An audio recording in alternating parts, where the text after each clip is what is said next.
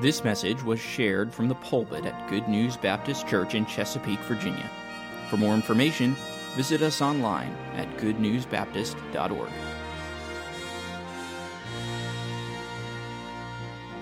This is a, obviously our final lesson. Uh, going back a few weeks, maybe about a month or so ago, we started talking about the solution to PTSD, if you want to call it that, um, from a biblical perspective. And uh, really, if we had to boil it all down, and, and again, when we talk about a solution, remember, of course, we understand, I think, uh, you know, post traumatic stress, it can be different uh, for everyone. We're all different.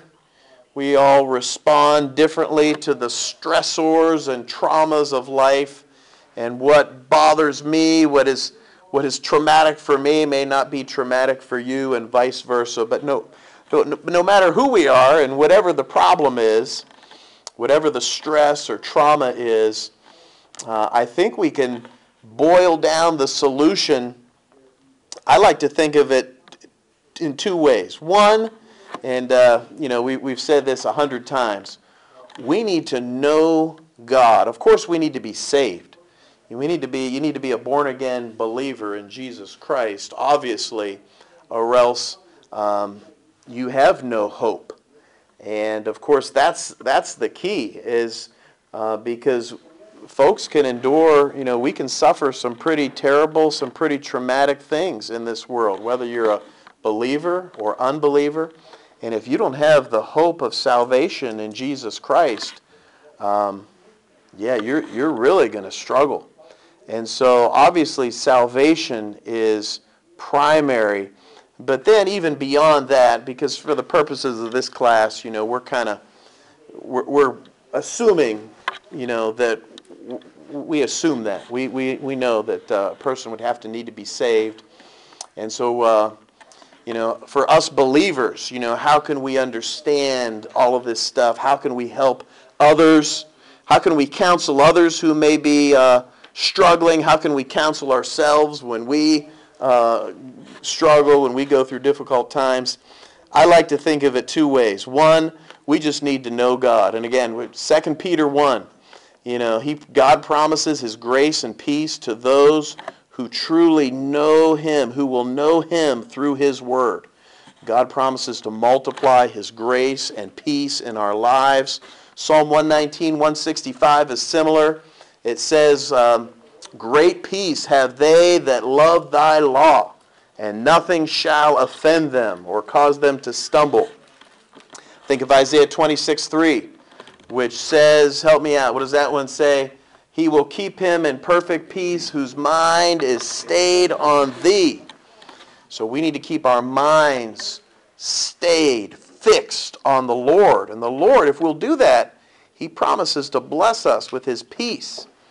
And uh, that's why, and again, going back to 2 Peter 1, uh, it's through the knowledge of God that he multiplies grace and peace in our lives. So that's why these last few weeks, We've been talking about knowing our God better, you know, His sovereignty, His, uh, his love, and then tonight we're going to talk about His, his great wisdom. So, so important. And uh, at the same time, I think, and we've made this point already too, it's so helpful to have a biblical, if you want to call it this, a biblical theology of suffering. You know, we don't want to be deceived. Remember that story I shared last week about the army captain who uh, was in the fight there in Afghanistan, and this guy was, you know, for, when I read it, I, I tend to think he wasn't a believer. He professed to be a believer. If he was, he was a very nominal Christian. But uh, he knew of that other young guy in his platoon or company that was. Uh, you know, on fire for God, a born again young man, and that young believer got killed. And this captain, his captain, had grown up thinking that, okay, if you're a Christian, that means, you know, God's kind of made a deal with you and you're going to be kind of exempt from, you know, tragedy. And so, what's that? Yeah, and so this this captain, his whole world was shaken, rocked to the core when, you know, this uh, this Christian young man that loved God, it was so evident when he got killed. This guy didn't understand it, and uh, and that's normally where folks are going to have trouble when we misinterpret. Remember, remember. I'm trying. I'm sorry. I'm trying to think back to week one. Do you remember? Actually, you know, I have it written down here. Um, I wrote it down. Do you remember in week one, we said I shared this quote with you from Greg Gifford. We said that P- he said that PTSD, if it's a disorder at all, it's an interpretive disorder, meaning that the way one perceives the threat or the circumstance or whatever determines their response to the threat or incident or problem. Uh, and we made the point again, it's, it's not really your circumstances that matter so much, it's what you think about your circumstances that matters. And so, again, as we encounter trouble and trauma in this life, it's so important, one, that we know God. We know our loving, sovereign, all wise God. But two, it's also important that we understand what His Word says about suffering.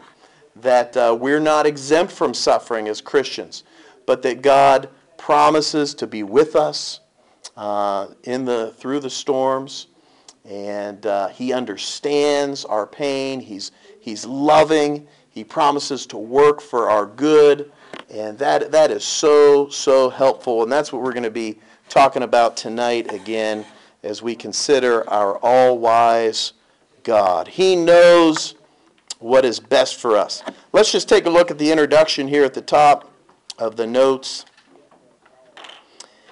In the uh, last two weeks, we surveyed scriptural teaching on the sovereignty of God, the love of God. This week, we turn our attention to another of God's attributes, his infinite wisdom. Uh, Peter tells us that God will bless his people with grace and peace as they truly know him through his word. 2 Peter 1 2 through 4. Christians struggling with fear, anxiety, or loss will find that as they come to know their all wise, all loving, and all sovereign God, he will indeed work mightily in their hearts, enabling them to trust him even amid the stress and trauma of life in a sin cursed world. Let me share a quote with you from, uh, I recommended this book. Do you remember Jerry Bridges, Trusting God? Great book. What a help this was to me many years ago. And uh, actually reread it again uh, recently and uh, quoted Jerry. What's that? I'm reading it. You're reading it right now? Okay, good. All right, yeah, great book, very helpful. And let me share this quote with you. Um, again, talking about the, the sovereignty of God, the wisdom of God, the love of God. And, and Jerry Bridges here is kind of putting them all together in this uh, single sentence. He says this God, in his love, always wills what is best for us. In his wisdom, he always knows what is best. And in his sovereignty, he has the power to bring it about. So I like that. In his love, he always wills what is best for us. In his wisdom, he always knows what is best. And in his sovereignty, he has the power to bring it about. So praise God. Again, he is all wise, all loving, all sovereign. Um, we're not going to, just like kind of the last few weeks, we're not going to read every word of the handout or else we won't finish probably. I want to pay, uh, I want to get to the end of it here pretty quick. So let's let's kind of go fast, and you uh, you can read through this if you want uh, later tonight. If uh, you're having trouble sleeping, you just pull this out, and you can try to you read read through there. But uh, God's wisdom. Here's your first. I, I kind of got away from the fill in the blanks the last few weeks, and uh, so we got some blanks to fill in tonight. God's wisdom knows no limits. God's wisdom knows no limits. I like Psalm 147 5. Simple verse. His understanding, this is just part of the verse, but his understanding is infinite. And Paul in Romans 11:33, the first part of that verse, he talks about he says, "Oh the depth of the riches both of the wisdom and knowledge of God." God's wisdom is infinite. It knows no limits. Certainly, clearly, it's greater than our wisdom. And uh, if you skip down to the bottom of the page, it's greater than the wisdom of our adversaries. So you need not worry. We need not worry about uh, those who might trouble us, including Satan, trying to um, foist a plan that will prevail against God and what He has planned for us. It's not going to work.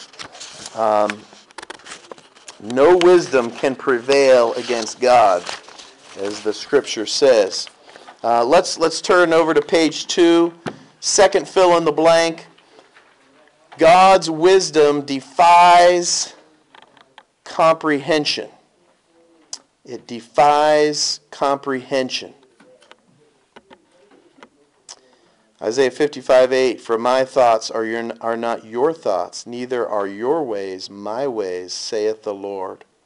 You know, we don't always understand what God is doing. We may look at a situation, maybe it's, it's, it's your life, maybe it's something that's going on in your, in your life with your family, or maybe it's uh, in a, a, friend or a fellow, you know, fellow church member. And uh, doesn't make sense. You think, well, why, why is God doing this? Why is He allowing this? And of course, we understand that God's plans, they're often mysterious to us. He doesn't, uh, you know, aside from what He reveals in His Word, He doesn't explain to us why we're going through a certain circumstance, even back in uh, when Scripture was still being recorded we, uh, we gather from reading the book of Job that Job never knew. It doesn't appear that God ever told Job uh, about the cosmic contest that was going on in heaven between God and Satan. Uh, so we can't always understand what God is doing. We do know that his plans often involve adversity. Uh, letter B down there, bottom of page 2. God desires Christians to be fruitful in their service to Him and others. Such fruitfulness often requires adversity. Just as a corn of wheat must die before it can bear any fruit, and that's a reference to John 12 24, so God's pruning work in the life of His servant, that's you and me, often precedes fruitful service. And that's a reference to John 15, verse 2. And so we need to remember that God uses our adversity for his glory, not, and, but not only his glory, but at the same time for our good. Here's another quote from Jerry Bridges. God in his infinite wisdom knows exactly what adversity we need to grow into the likeness of his son. He not only knows what we need, but when we need it and how best to bring it to pass in our lives. So, the lesson here is, and we all know this, right? I mean, this is kind of easy. We, we all know this. It's kind of hard sometimes to put it into practice, though, right? I mean, we understand that this is, we all understand that this is kind of simple Bible truth, if you will, but sometimes hard to put it into practice. Uh, we understand that we're not always going to understand God's ways, but we need to trust Him anyway. Uh, he, he loves us. He's all loving, all wise, all sovereign. He's in control, and He's doing what's best for us. That's what His Word says. And we'll see that here in a minute. We're going to look again at Romans 8.28. Um, God knows what He is doing. Let me read.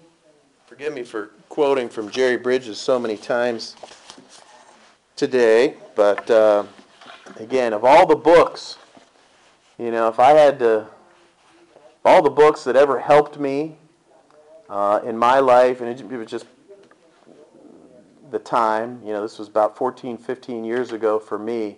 Um, this book, I think I said this a few weeks ago, but this book was such a incredible help to me, and uh, and so I commend it to you or to someone that you know who uh, may be struggling And uh, just good stuff for any of us to review. Like I said, I went back and reread this just a few months ago, and it's uh, uh, still wonderful, wonderful truths to continue to to learn and, and be reminded of. But listen to this. I got two quotes for you here. God knows exactly what He intends we become, and He knows exactly what circumstances, both good and bad, are necessary to produce that result in our lives.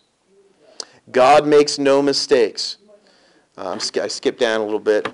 God makes no mistakes. He knows infallibly, with infinite wisdom, what combination of good and bad circumstances will bring us more and more into sharing His holiness.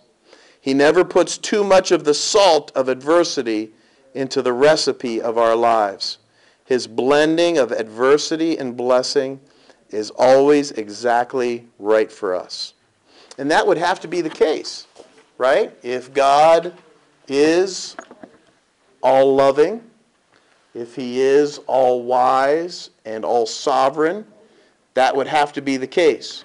Otherwise, he would be deficient somehow, whether in love or in wisdom or in his sovereignty, but he's not. He is perfectly wise, perfectly loving, perfectly sovereign. Uh, he loves his children more than we, maybe one day in heaven, will will begin to understand it. He loves us as he loves his son, Jesus Christ. And uh, so nothing is going to uh, happen to us uh, outside of his will and it's all part of his perfect plan for us and if we can if we can hold on to that you know in our darkest days that should bring uh, some measure of comfort and relief uh, to us.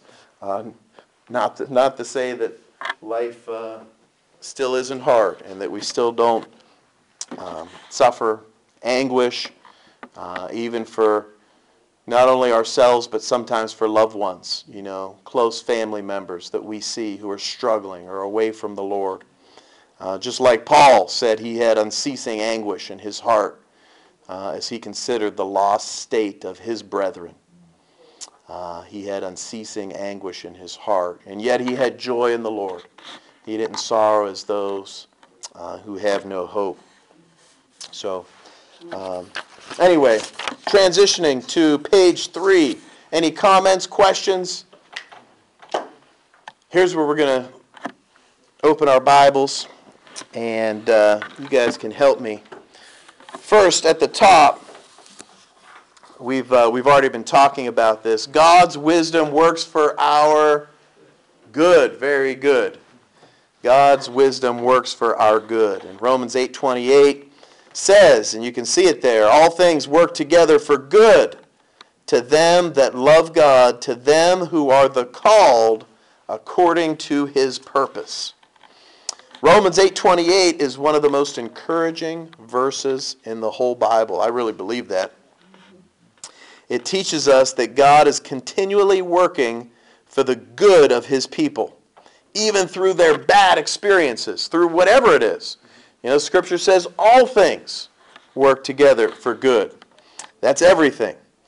God is the master chess player who is well able to plan, arrange, and orchestrate our lives so that his sovereign will is ultimately accomplished and all for our good. Again, praise the Lord. That's, that's mind boggling to me. And if you think about it, you know, all things. That even, that even includes my mistakes. It even includes my sin. Now, again, not that God approves of my sin, not that He makes me sin. You know, we, we know all that. We understand the, the tension here when we're talking about the sovereignty of God and the free will of man. But God, even when I mess up, all things work together for my good. Think about that. And uh, that, again, that's, that's just so amazing, so comforting. And uh, again, doesn't mean that I'm not going to suffer the consequences of my sin uh, for a while. Um, of course, we see that all through Scripture. We see, for example, David. Uh, you know, many examples. Those who sinned against the Lord, they suffer the consequences for our sin. But in the end, God promises to work all things together for our good. But what is the good? Uh, and I think you know the answer, but we're going to talk about that next. This is kind of what we're going to do here. You see all these blanks we're going to fill in. You guys can help me. Uh, what we're talking about here are God's purposes in suffering. Why does He allow us to suffer? And we've kind of already alluded to the big one. Okay? So we're going to tackle that one first, and then we're going to hit a whole bunch of other reasons why God allows us to suffer. And a lot there's some, there's a lot of overlap, okay, between these, as you're going to see. There's a lot of overlap, and some of them, like the first three there, well, underneath underneath the first one, um, you're going to see three that are kind of maybe a subset of that of that first one. But uh, but anyway, it, I think it's neat to look at, at the Bible, and that's what we're going to do. What does God's word say about this? why does God allow us to suffer? Why does He allow His children to suffer? The Bible has a lot to say on this. And, um, and I'll make the point at the end. But for me, this is, this is so encouraging. Once we understand all the things that God wants to do through our trials, it, it is a real encouragement. So, number one, or actually, I guess, little I there under, under B. Um, God, you guys help me fill in the blank. Let's, uh, let's turn to Romans 8 28 and 29. Um,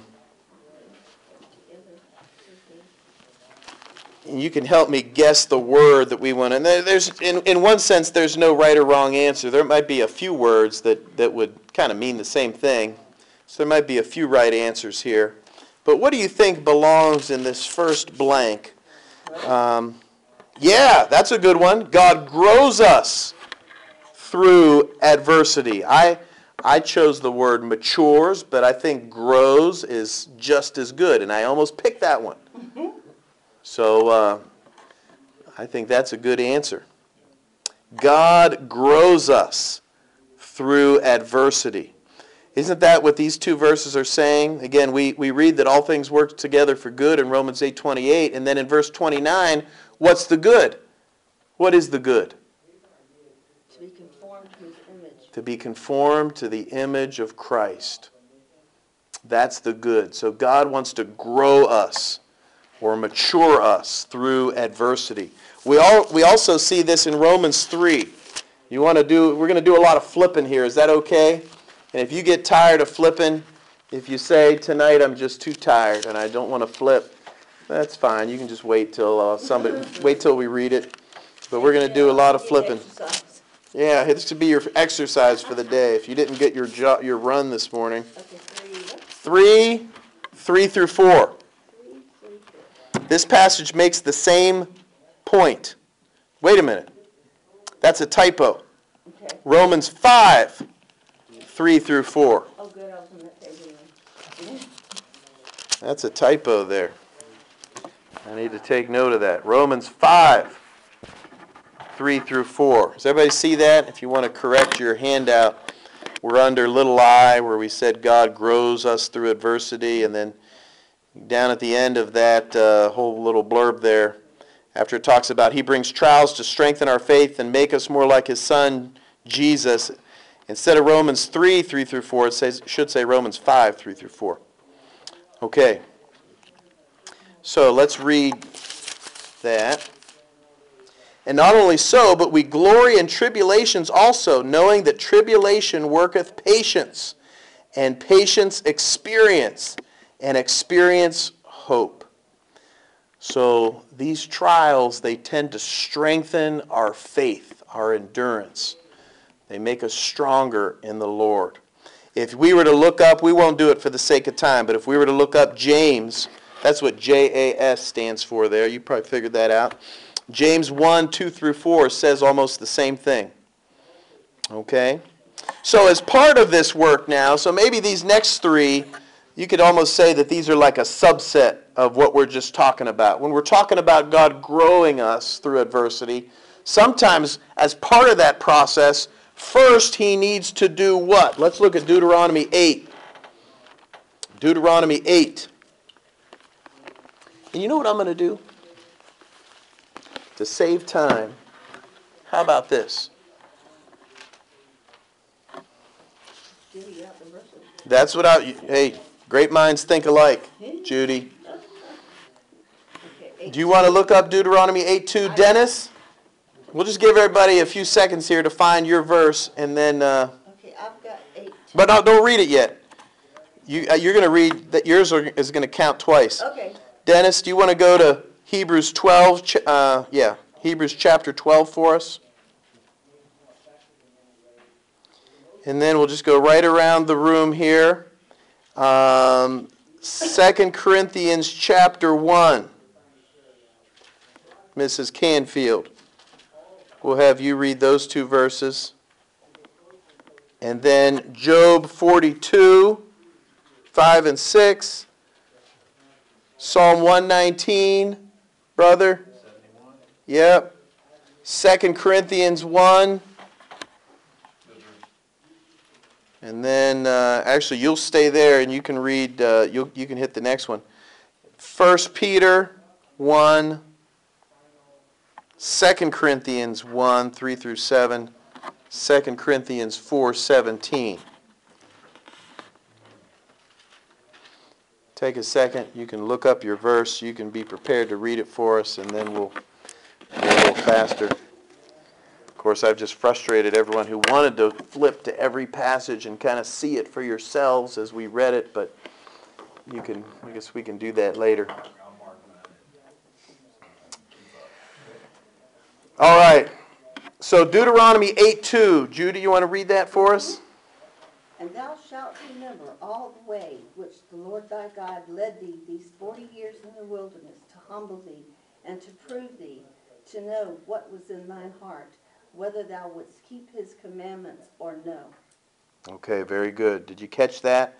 I mean, this is a this is a passage that speaks directly to this matter of it, it, it helps answer the question why does God allow his children to suffer?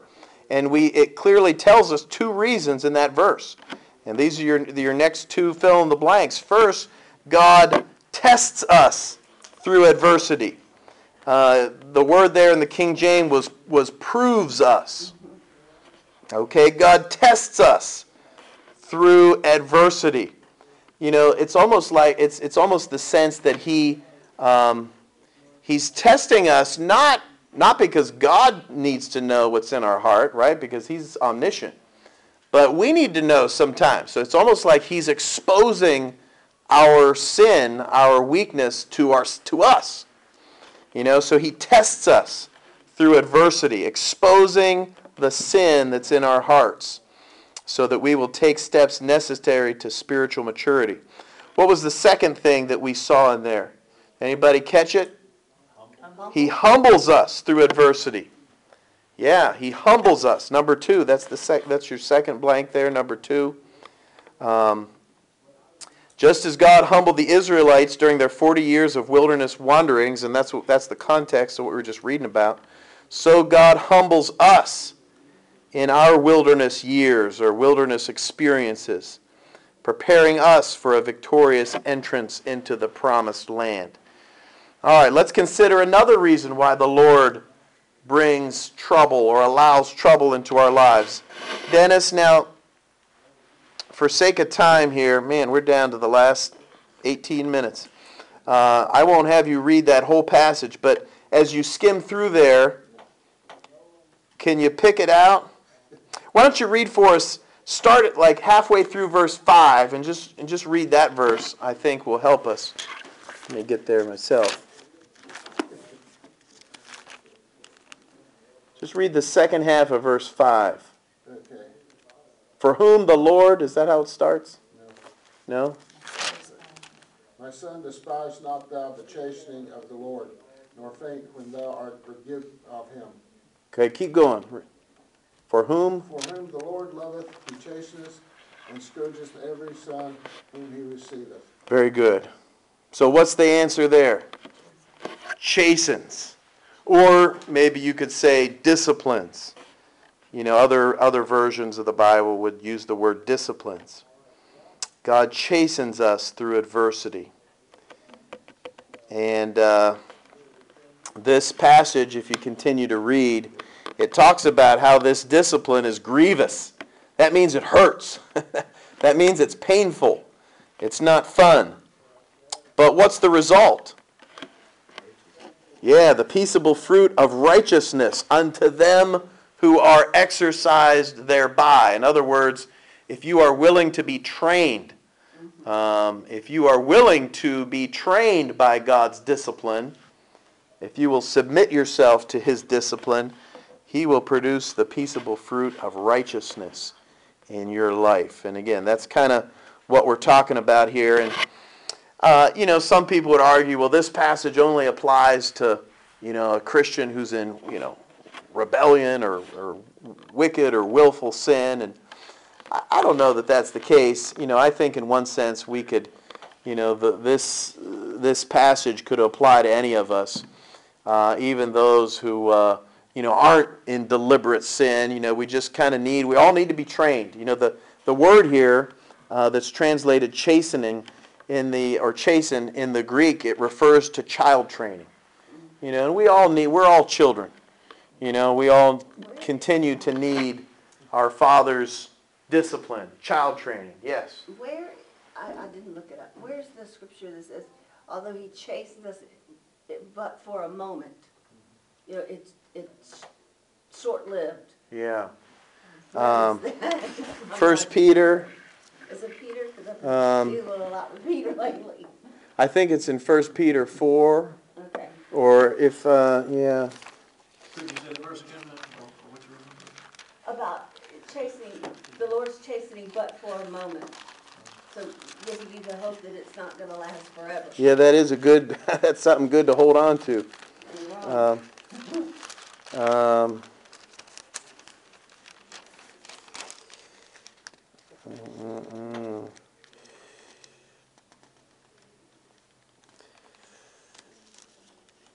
Okay, First Peter four twelve says, Beloved, think it not strange concerning the fiery yeah, we're going to come to that one. to try you. That's not the one, though. Four seventeen, What is it? Say it again? Second Corinthians four four seventeen says, For our light affliction, which is but for a moment, Okay. Worketh for us Yeah. far exceeding an eternal weight of glory. Yeah, that's a, that might, there, that's a, that's another one that says the same thing. Thank you, Jason. I think there's another one in First Peter though that says what you're saying, but but what the one that Brother Jason just found for us is saying the exact same thing. So that's a good. Thank you, brother. Yeah, that's something good to hold on to. Oh, yeah, uh, First Peter five. Uh, but the God of all grace, who hath called us into his eternal glory by Christ Jesus, after that ye have suffered a while, Yeah, make you perfect, yeah, establish, strengthen, settle you. yeah. That's what you were thinking of. That is a comfort. Yeah, and again, Jason's verse. That's that's the same thing. Romans eight seventeen. Is that right? Uh, Second Corinthians. Or, or oh yeah, Second Corinthians four seventeen. Yeah. Sometimes it's just easier to bear knowing there's an ending around the corner. Yeah, that's right. Yeah. Lamentations 3 says something similar in, in a general sense. That is encouraging. All right. All right, moving right along. We got 13 minutes. We got to hurry here. All right. Um, next, who has 2 Corinthians 1 8 through 10? Go ahead, ma'am. Thank you. For we would not, brethren, have you ignorant of our trouble which came to us in Asia, that we were pressed out of measure above strength, insomuch that we despaired even of life. But we had the sentence of death in ourselves, that we should not trust in ourselves, but in the God which raiseth, raiseth the dead, who delivereth us from so great a death, and doth deliver, in whom we trust that he will yet deliver us. Okay. So they experienced, uh, this is Paul speaking, they, they endured this experience where they almost died. And why? What was it? That we might not trust in ourselves, but in God, who raiseth the dead. I think, um, if that's, if my memory serves me correct, what you just read. Um, so we could, uh, you know, there's a few different words here we could pick to summarize what that verse just taught us. I picked the word refocuses us. I don't know if that's the best way of putting it. Maybe you can think of a better word, but that's what came to my mind. Uh, Paul was reminded that, hey, you know, we don't trust in ourselves. We trust God who raises the dead. So God refocuses us through adversity. What else does he do? Job 42. Now remember, Job was not his trial was not the result of his sin. It's not like he was a you know wicked sinner. That's what his buddies were trying to tell him that he needed to repent of some hidden sin, some horrible sin in his life. And yet at the same time, Job was Job perfect? Uh, was he a sinless person? Did he? No, he wasn't. Did he still need to grow in his faith? Yes. Did he still need a greater vision of God and God's glory? Of course, we all do. And that's one of the things that God accomplished through his trials. And we see that in these verses, which Erica is about to read for us. I have heard of thee by the hearing of the ear, but now mine eye seeth thee. Wherefore I abhor myself and repent in dust and ashes. Okay, so that was Job speaking after God had revealed himself to Job through the whirlwind. And he said, You know, where were you when I laid the foundation of the world? And, and so God is, is kind of you know, putting on, you know, rehearsing some of his, you know, power and sovereignty and his wisdom before Job. And at the end of it all, Job says, I repent in dust and ashes. I had heard of you, Lord, by the hearing of the ear, but now my eyes see you. Now I see your power and your glory. So God revives us through adversity. This was like a revival week for Job. It was his version of, uh, of the revival preacher coming to town. God revives us through adversity. What else does God do? Um, Brother Jason. Sorry. 1971. Yeah. Uh, It is good for me that I have been afflicted, that I might learn thy statutes. That I might learn thy statutes. So God teaches us. He teaches us through adversity. And even specifically, He teaches us more about Himself, more, more through His Word. Nothing, I have the little note here, nothing causes us to dig into our Bibles like pain and suffering. Has that been your experience? Yes, sir. That was my experience, I'll tell you. And uh, uh, so I praise God for that time. I could go on and on. I, I, I, don't have time. I could share some more testimony now, but uh, praise God. Um, all right, what else does God do? Uh, brother, do you want to read 2 Corinthians 1, verse 3, uh, through the first half of verse 4? Verse 3 Blessed be God, even the Father of our Lord Jesus Christ, the Father of mercies and the God of all comfort, who comforteth us in all our tribulation, that we may be able to comfort them which are in any trouble. Very good. So God comforts us through adversity. He comforts us, causing us to rejoice in His love and prompting us to cling tighter to Him. So, this is another reason that God brings difficulties into our lives, just so that we will be encouraged to grab onto Him and so that He can comfort us. And then what happens? We could, this is kind of like part two. Moving on to number five there. Uh, continue reading, brother, the second half of verse 4, and then read verse 6 as well. By the comfort wherewith we ourselves are comforted of God. Skipping to 6. Uh, and whether we be afflicted, it is for your consolation and salvation, which is effectual in the enduring of the same sufferings which we also suffer, or whether we be comforted, it is for your consolation and salvation. So, what Paul is saying there is, you know, he suffers, and we as Christians suffer, so that God can comfort us, and then we in turn can comfort others mm-hmm. who are going through the same trials. Or maybe it's not the exact same difficulty that you experience, but maybe, you know, they're suffering uh, you've recently suffered, and God was able to comfort you, and then so you, you in turn are able to share with them, comfort, encourage them. So you know, fill in the blank. You could pick a few different terms here. I thought of the term equips. He equips us through adversity, He equips us to help others. He equips us to be a help and blessing to others. God also, number six, encourages us. I'll just give you the blank here, the one that I thought of. He encourages us through adversity. And, uh, ma'am, can you read 1 Peter 1 6 through 7 for us? Wherein ye greatly rejoice, though now for a season, if need be, ye are in heaviness through manifold temptations, that the trial of your faith, being much more precious than of gold that perisheth, though it be tried with fire, might be found unto praise and honor and glory at the appearing of Jesus Christ. Okay, thank you. One of the things that God does is we endure the trial and we find that instead, remember the parable of the soils, which talked about those who, when the trial came, you know, they quickly turned away from the Lord?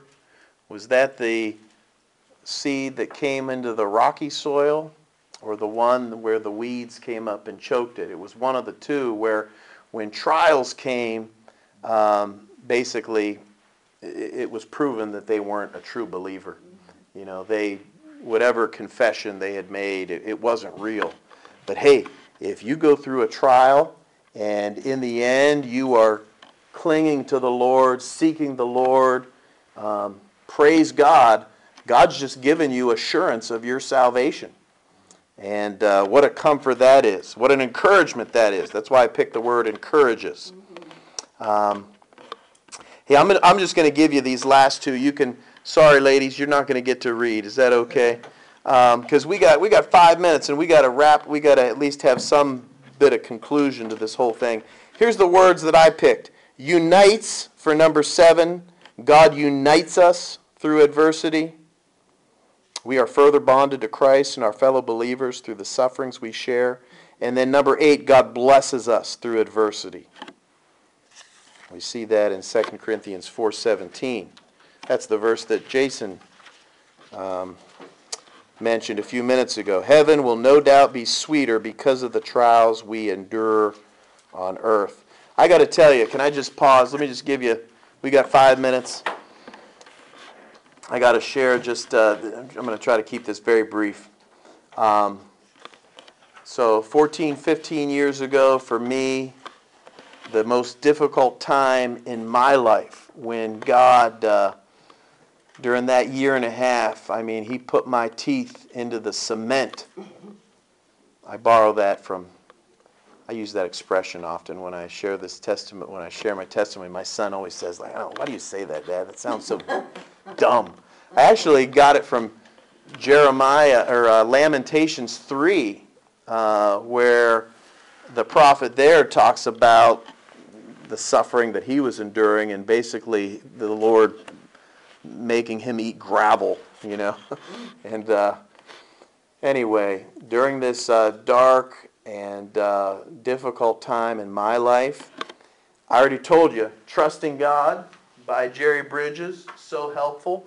But another thing that was so helpful to me is when I read, and I can remember the day, uh, I read a sermon. And I didn't listen to it. I read the manuscript copy of a, a copy of a sermon by, by John MacArthur, and it was basically this. It was basically this kind of stuff.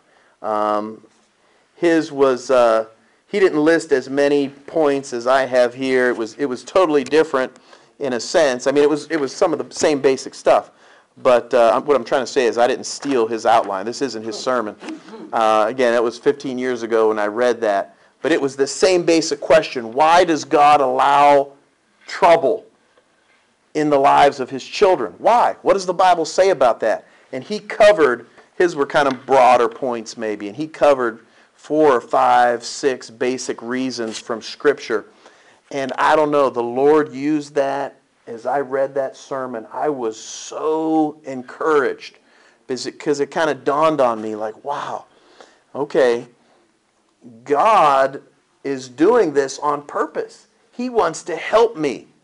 And, and I had been you know, a very mediocre Christian up until that time. And I'm not saying I'm some great Christian now, but uh, I was more mediocre then than I am now. How about that?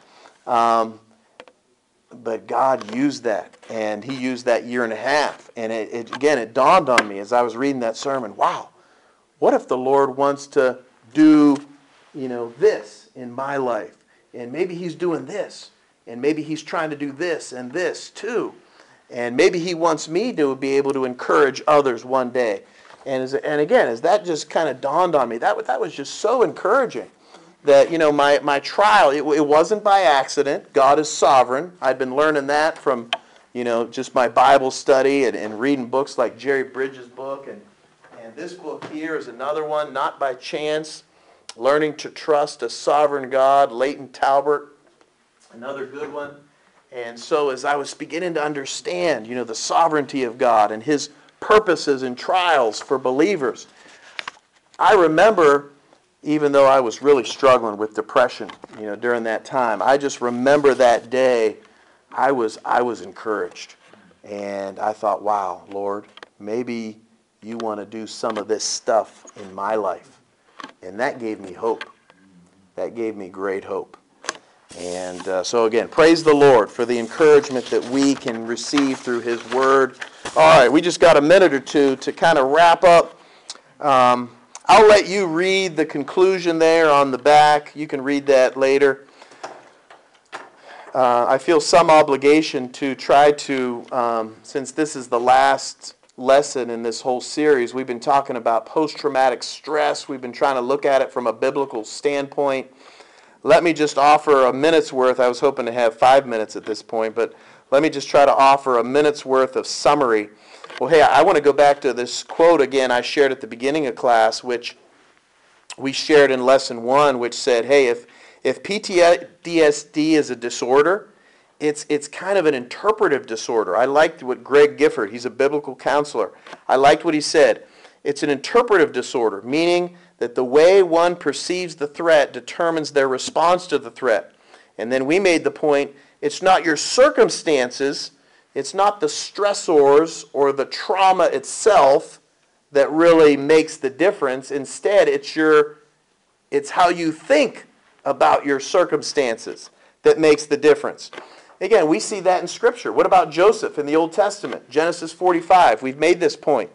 You know, guy was sold into slavery as a, as a kid, um, away from his family, thrown in jail once he was down in Egypt, and yet he was able to thrive and continue to trust in the Lord in spite of his tragedy. Why? Well, what was his perspective? What was his perspective on all of it? Uh, we see that in Genesis 45, where he says, Hey, brothers, don't worry about it. I forgive you. You meant evil against me, but God meant it for good. You didn't send me here, God did. And he did it for a reason. And uh, so Joseph was helped. He wasn't destroyed by post traumatic stress. That's not to say that he didn't have some anxious days. That isn't to say that he didn't struggle for, for a while with you know, anxiety and fear, but in the end, he was victorious. He was able to grow and thrive because he had the right perspective on his suffering. Again, it goes back to that biblical, having a good biblical theology of suffering in understanding the sovereignty of God like he did and that you know his God was a loving God who cared about him and he was an all-wise God who had reasons for the trouble that he allowed into his life, Joseph's life. Same thing with we look at Paul in, in 2 Corinthians 12 and his thorn in the flesh. Remember, and he begged the Lord three times to take it away. But in the end, um, you know, he knew that God told him, My grace is sufficient for you. And so Paul rejoiced. He says, okay, I'm going to rejoice in my weakness then. Because when I am weak, uh, he is strong. And uh, so I can serve God better. Because God's grace is now resting upon me. To the extent that I'm weak and humbled, then I can be a recipient of God's grace. And so I think you all understand. And that's kind of the main point we're trying to make here that uh, our perspective makes all the difference. And so, as Christians, uh, as though we, we have hope in the Lord, we have His Spirit, and we understand with the help of Scripture as we encounter trouble in this life. Again, it's not to say we're not minimizing it, we're not saying it's not, you know, painful and sad and uh, tremendously sad at times. Um, again, we, t- we talked about Paul and the anguish that he felt in his heart. And uh, there's probably folks, I'm sure some of you tonight, you know, you are grieving over something, um, someone, and you're, you're worried, you're concerned about someone, or maybe it's something that's affecting, and it's affecting you or a family member. And so it's real and it's painful. But praise God, we have, we have this hope. And we have the hope of His Word. And we can have His grace and peace as we know Him better through His Word. And that means I better stop because they've opening the door on me there. I always like the idea of holding hands with God through it, Yeah, rather than yeah, fighting, just yeah, something yeah, that's it together. yeah. The Christians, eh, part of the thinking. Well, you remind me, let's end, you know, you remind me of a great verse. Isaiah 41, um, 10 and 13, that talks about what you just said God holding our hand. Isaiah 41. Good to end on this verse here. Uh, verse 13. But let me read verse 10 as well. Fear thou not, for I am with thee. Be not dismayed, for I am thy God. I will strengthen thee, yea, I will help thee. Yea, I will uphold thee with the right hand of my righteousness. And then look down at verse 13. For I, the Lord thy ga- excuse me, for I, the Lord thy God, will hold thy right hand, saying unto thee, Fear not, I will help thee. So he does, right there. Says he will hold our right hand. That is Mark Taylor's favorite Bible verse, by the way. Yeah, good. That's a great that one. Marked in my Bible. That's a great one. Anything else? I know we're over time here. Last minute comments, questions. Sorry I didn't leave time for more discussion at the end. And with all that being said, and, you know, thinking about it, how does a person go through life without the Lord? Amen. And when people, all of us in nature, sinful nature, we're all gonna face trials. Yep. How can you face trials you know, without God? Yeah. That's what this is all about. isn't it? Yeah. Yeah. Job said, though he slay me, yet will I trust him. Yeah. That's the perspective. Yeah. That's a toughie. Um, Yeah. It's wonderful that we've got God's word too. Yeah. We- That's, that's what's so important that Yeah. we can look to, like you said, for any trials you went through. Yeah. Yeah. Amen. Amen. Yeah, they can't, you know, and that's why they're that's why so many are uh, miserable, depressed. I mean, we don't we don't see it, you know, all the time. We hear about it sometimes. You know, they're uh, killing, you know, committing suicide. You hear about even these rich and famous people, millionaires, you know, killing themselves. No, really. And it's Um, sad because our, and our government, and our military doesn't want to acknowledge God. Kick Yeah. of everything. And Yeah. that's the very Yeah. answer in Yep. need Yeah. You're on your own trying to figure things out. Yeah. It's sad, it really is. Yeah. We're deceived. Yeah, we're committing suicide as a country. Yep.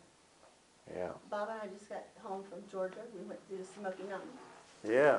And Amen. Maybe there may have been a little glimmer of hope there. That's uh, telling you, it was there's fun. there's a few more conservative folk down there. I, I understand. Well, you ain't wrong. But what I was thinking is I was watching, you know, Valley. and I thought, you know, every one of us has to get to Jesus. It doesn't matter which way we, he's gonna take us. Yeah. It's still gonna be the same place of origin or mm-hmm. our goal is to get like Jesus. And it, God's gonna take us any way he thinks he can to get us there. Yeah. And we just hold hands with him and go. We don't have a Yeah. choice, Yeah. really. Sure, I saw it in all those mountains, I swear I did. Yeah, well, good. That's a good. Because we don't have any mountains around here. Yeah, yeah. Amen. All right. Well, we better we better close. Um, let Let's close in prayer. Lord, we're just so thankful for your word and your promises, Lord. Um, we know that we will continue to experience difficulty, trials, trauma in this sin cursed world, but we are so thankful for the hope that we have because of Jesus and through your word and your Holy Spirit, Lord, and even just the understanding, the perspective that we can gain by studying your word and, and knowing you better through your word and understanding that you are uh, a God of love who cares so much for us. Nothing can happen to us apart from your will. Uh, and at the same time, Lord, you are sovereign and in control of all things, and then all wise and just working perfectly, orchestrating all of our circumstances to accomplish your specific ends, uh, your specific goals for each and every one of us, uh, chiefly uh, conformity to the image of your Son, Jesus. We just praise you for this, Lord, these wonderful truths. Help us to remember them and to trust you and to share these truths with others. Lord, to help them as they are struggling. And uh, we pray all this in Jesus' name. Amen.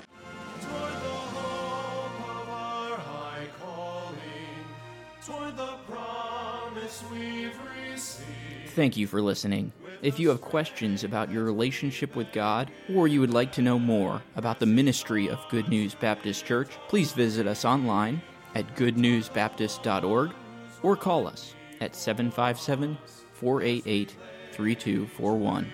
We encourage you to share this message with others. We trust your heart was challenged as you listened, and God's Word has had an impact on your life, as together we strive to show forth the path of life.